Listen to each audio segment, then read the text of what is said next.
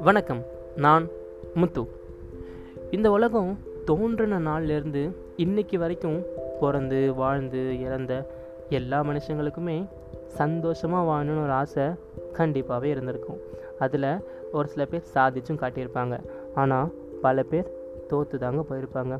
அப்போதிலிருந்தே மக்களுக்கு சந்தோஷம் இன்பம் மகிழ்ச்சி போன்ற வார்த்தைகளுக்கு சரியான புரிதல் தேவையான ஒன்றாவே இருக்குது காலங்காலமாகவே மக்கள் தன்னுடைய இன்பத்தை இன்னொருத்தவங்களோட ஒப்பிட்டு முடிவு செய்கிறாங்க உதாரணத்துக்கு தன்னோட பக்கத்து வீட்டுக்காரன் பத்து கோடி ரூபாய் போட்டு ஒரு வீடு கட்டுறான்னா நம்மளும் பத்து கோடி ரூபாய் இல்லை அதுக்கு மேலே போட்டு வீடு கட்டினா தான் இன்பம் கிடைக்கும்னு நம்புகிறாங்க இன்னொருத்தவனோட வெற்றியை மட்டும் பார்க்க தெரிஞ்ச நமக்கு அந்த வெற்றிக்காக அவன் பட்ட கஷ்டத்தையும் அந்த கஷ்டத்துக்கான ஒரு காரணம் இருக்கும். அந்த காரணத்தையும் பார்க்க தவறிடுறோம்.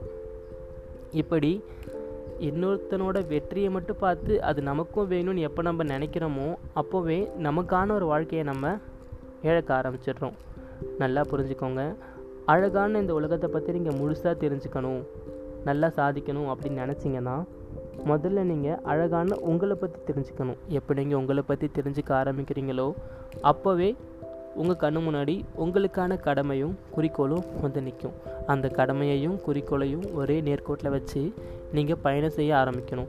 எப்போ நீங்கள் பயணம் செய்ய ஆரம்பிக்கிறீங்களோ அப்போவே உங்களுக்கு அந்த சந்தோஷம் வந்துடும் அதுக்கப்புறம் நீங்கள் வைக்கிற ஒவ்வொரு அடியும் உங்களுக்கு சந்தோஷமாகவே இருக்கும்.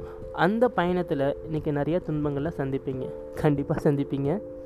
அந்த துன்பத்தெல்லாம் நீங்கள் எப்படி எதிர்கொள்கிறீங்க அந்த துன்பத்தை எப்படி நீங்கள் இன்பமாக மாற்றுறீங்கன்றதை பொறுத்து தான் உங்கள் வாழ்க்கையோட வெற்றியே அமைஞ்சிருக்கு. இப்போது கடவுள் வந்து உங்கள்கிட்ட ஒரு ரெண்டு வாரம் கொடுக்குறாருன்னு வச்சுக்கோங்க. அடுத்த ஜென்மத்தில் உங்களுக்கு புற்றுநோயோ இல்லை ஒரு தீராத நோயோ இருக்கும். உங்களோட சாவு ரொம்ப கொடூரமாக இருக்கும் அப்படின்னு சொல்கிறாரு இன்னொன்று நீங்கள் ரொம்ப ஒரு ஆரோக்கியமான வாழ்க்கை வாழ்வீங்க. ரொம்ப சந்தோஷமான வாழ்க்கை உங்களுக்கு இருக்கும். ரொம்ப அமைதியான சாவு இருக்கும்னு சொல்கிறாரு நீங்கள் எந்த வரத்தை எடுப்பீங்க?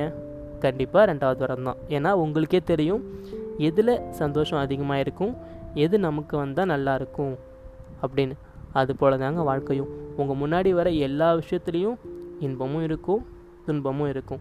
அதில் சரியான விதத்தில் இன்பம் இன்பத்தை மட்டும் எடுக்கிறது நம்ம கீழே தாங்க இருக்குது கடைசியாக ஒன்றே ஒன்று மட்டும் சொல்லிக்கிறேங்க. சந்தோஷம் அப்படிங்கிறது ஒரு முடிவில்லை. அது ஒரு மிக நீண்ட பயணம்.